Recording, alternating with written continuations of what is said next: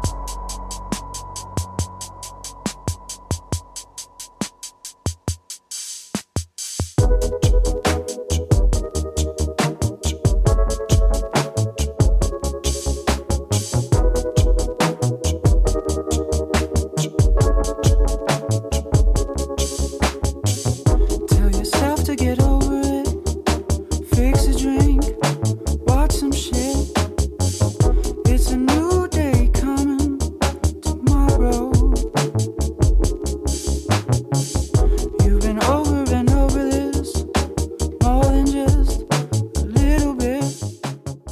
Okay, welcome back to the Rope Dope Room 21 Soul. I'm your host, Louis Marks. We're here for a video and audio presentation, and I have a special guest with me via technological means. Cole DeGenova, welcome. Hey, hey, Louis. How are you? Good. Staying healthy. Staying Are you good? I'm going to switch this up. I'm having a little camera difficulty today, so we're just going to have to stay in the zone right here. You are in Chicago? Yes. And uh, have you uh, had a lot of time to create? And You know, in the first couple of weeks, uh, I was doing a lot of recording at home, just like a bunch of songs that I had written over the last few months, and I was like, "Oh, now's my time to to dig in and and start fleshing this out." Um, but then after like the first two or three weeks, it kind of, I don't know, it's been going in waves. did you feel pressure uh, to like, okay, I'm quarantined. I, I, I need I need to be productive and creative. I think a lot of people. it wasn't really like pressure. I was I was legitimately excited. Like, oh, I have so much time. I'm gonna I'm gonna work on all this music that I've been putting off for so long. And then like after like three weeks, I was like, oh wow, this is just reality now. I think I have to like try and get my life in order also. Yeah, right, right. You get the balance back. I don't think you're alone. I, I think that that's, uh, you know, I've, re- I've read some articles. It's pretty consistent. Yeah. So um, I want to point out bef- before we begin uh, that uh, Cole DeGenova's album, Really Human, uh, released on April 24th at Rope Dope. Um, a really delightful set of music. And uh, we'll we'll uh, we'll let people know where you can stream it. Uh, actually, you can stream it everywhere, and uh, uh, but also you can support directly uh, by going to Bandcamp, especially on May 1st, where Bandcamp is waiving their revenue share. We're doing some really special things, and you know s that's it's a it's a great way for people to support. So I want to start with how you came to music.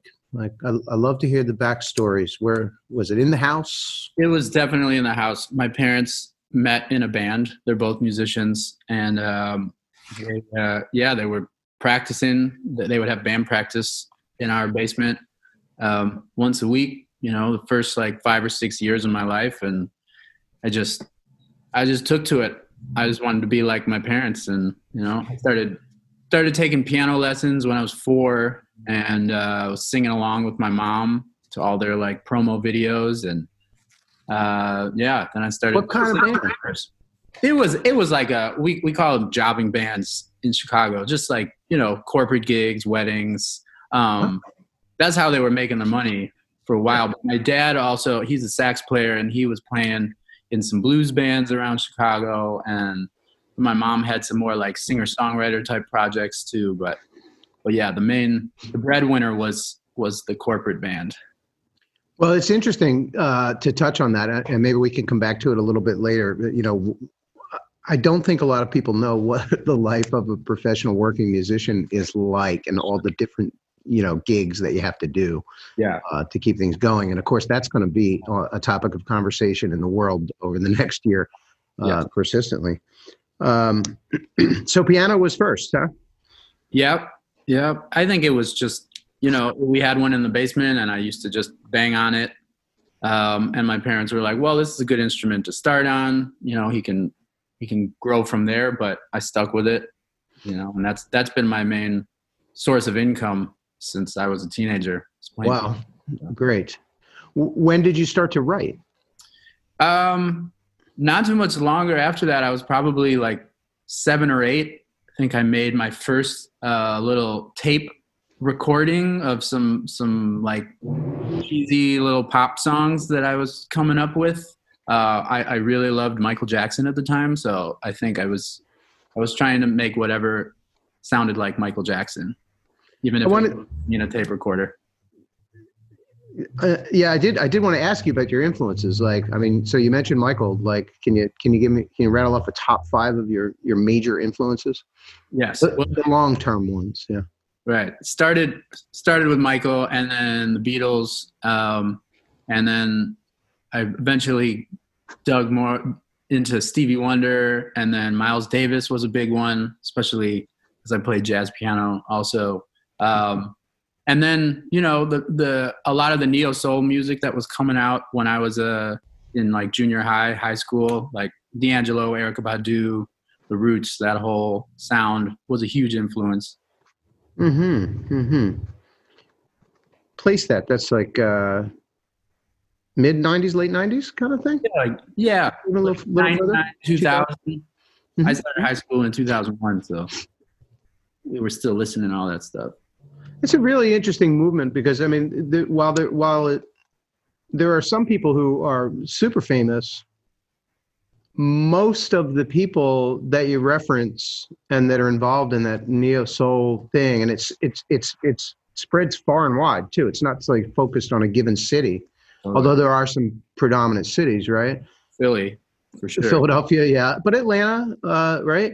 Yeah, Um, yeah. Compton, London, Chicago, and Chicago, yeah, and, and and everybody's just kind of like famous enough right.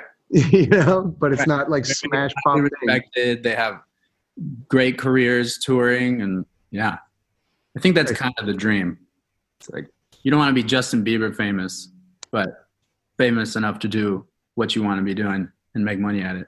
There you go. There you go. And and and that that again will speak to the you know gig economy as well. Uh, you know, it's I, I have a particular theory. Um, actually, most of my time in this business is spent trying to, and I'll I'll reference this right now, flatten the curve, but not the flatten the curve that we've that we've heard about in the last couple months, but the flatten the curve of like the difference, the distance between the number one, the A list, uh, the the revenue that they earn, and and the you know person hustling around to make fifty to hundred dollars a day, um, because they're while I see certain talents that are phenomenal, you know, and I'm and and I mean James Brown phenomenal, right, or Ray Charles phenomenal, right, um, Michael Jackson.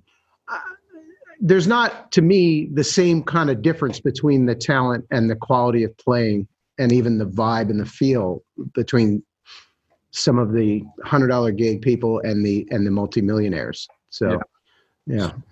Um, so you, you performed, or you tell tell me about the the different bands that you were in, because a couple that you, you're on a couple of Rope Dope records, I assume, right?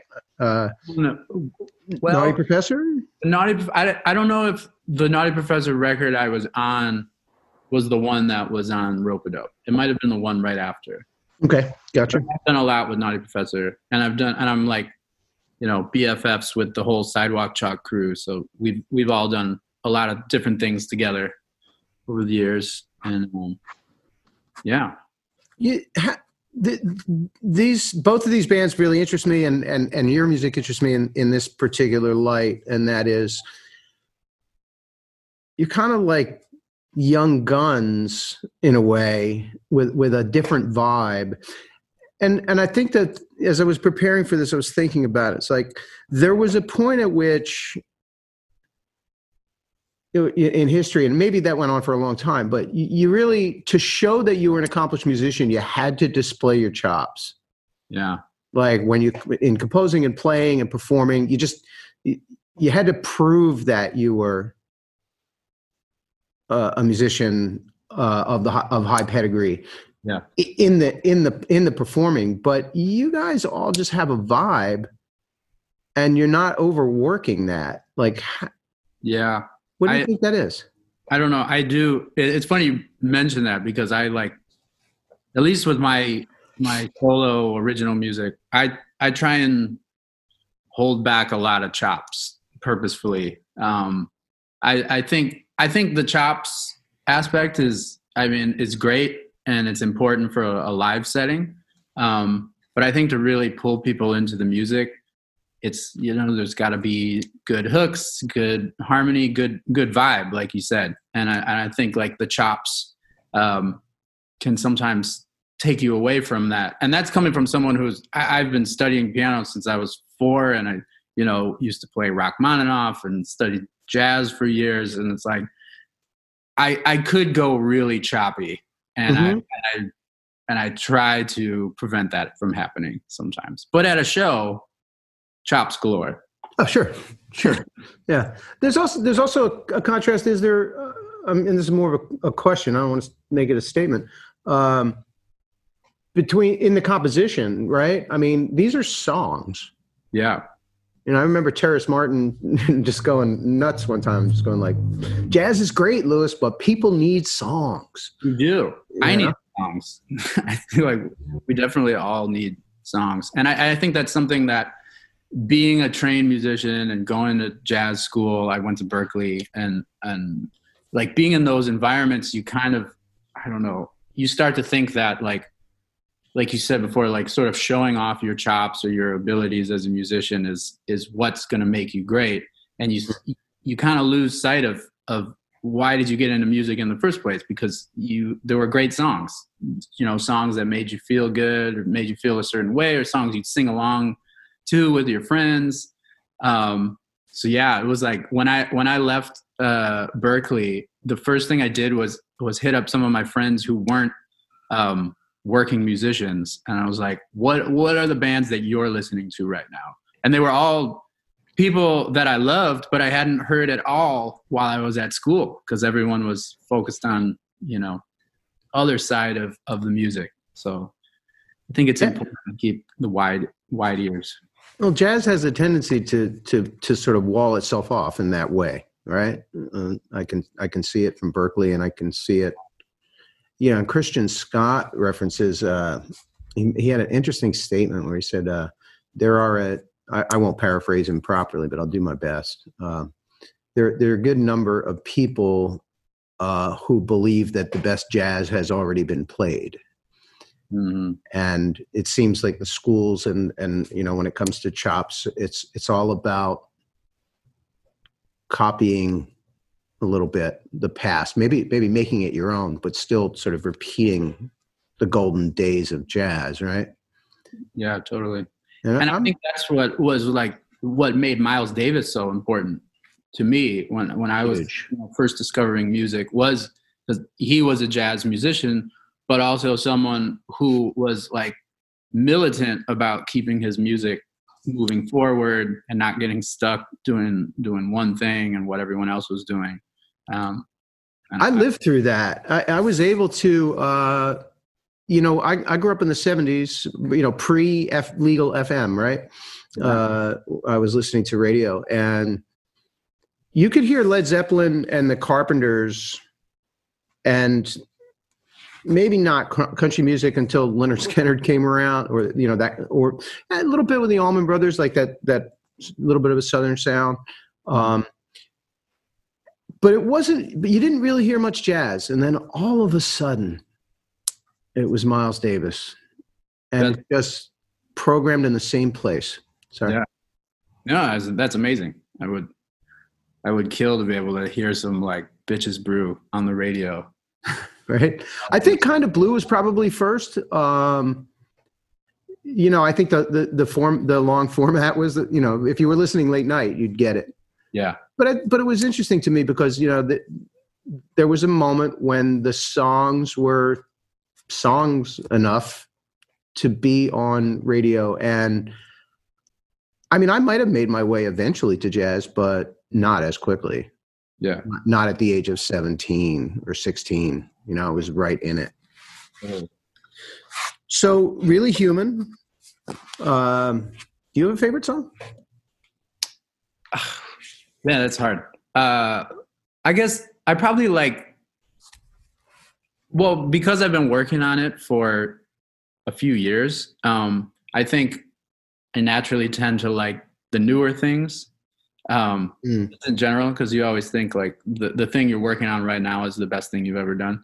Um, Mhm. But that track you were playing, the Lucky Few, um, I do I do really like. It's also probably one of um, probably the first song I ever recorded and released that I did all all by myself, except for except for Rico's rap verse, but Mhm. did it all at home. You know, was was working out some you know my production chops. So so I'm proud of it in, in that regard that that it came out as good as it did. We have a match there. That, that's uh, I'll definitely call that my favorite. And and I don't, you know, it's interesting to say favorites, right? So sometimes, I mean, we broke is is, you know, my favorite today, right, Right. Or, or right out of the gate. But I can see that the Lucky Few is going to be in playlist rotation for me for a long, long time. I like the vibe. Um, I guess you're off the road for a while. What do, do you have any any words of advice to people about live music and what's going to happen here? I was holding out for like a few shows at the end of May, um, and I still haven't gotten still haven't gotten the final word on that. But I'm not I'm not holding out. Uh, so we'll see. I don't know. I, at this point, I'm I'm gonna start trying to book stuff for like September and keep my fingers crossed. I saw a tweet from Chuck D today, and he said, uh, "Everybody get your uh, database together of smaller clubs of ten to fifty people now." Yeah. So I wonder, I wonder if that's the way things things are going to pan out. Um, those are the best. Those are my favorite spots to play. those are my my favorite spots to go. Yeah. yeah. I did the stadium thing before. Um, I, I do wonder what's going to happen. Um, I don't know if you want to share anything uh, as we wrap up with fans, but you know, anything you want to say about your music that that is isn't evident or in the music. Um, I don't know. I I think uh, yeah, as as crazy as the times are, um, trying to trying to be as inspired as possible. I'm working on some new stuff. Um, I'm also like having fun, getting weirder, and uh, exploring exploring production and in new ways for me. And uh, yeah, I think I think there's going to be a lot of cool stuff coming up in the next year. Maybe not live, but Mhm. you know, recorded music. That is. Yeah, we have somebody working on a on a uh, seven continent Oh, that's my dog. There you go. Uh, seven composers on seven continents, and they're Oh. passing tracks around uh, their own songs, and and everyone's performing on the other person's song, and they're going to put together an entire compilation. So it, it- it's it's stunning to me, you know how how creative all you cats are. Uh, you know, it's like it just a, it's like a challenge just puts more creativity into the mix. It's true. Yeah. True. Even just learning all of this new technology has been a fun, creative challenge. Yeah, same same here. same here. Well, Cole DeGenova, Really Human, uh, came out on April 24th. It's available on all streaming services. Uh, grab those tracks, hit hit the like button, add to library, and then the computer algorithm will deliver you even more uh, great music. Uh, and if you're of the mind to get CDs, uh, head to uh, Vinyls too. There will be vinyls. soon. and vinyl as soon as the pressing plant opens the doors i think you're the first order out the door is that what you said yeah what they said. so looking forward to that um, cole thank you so much for doing what you do uh, for making beautiful music and you know stand strong stay healthy Too. see you soon All right. Cheers. They tell you you're too black. They tell you you're too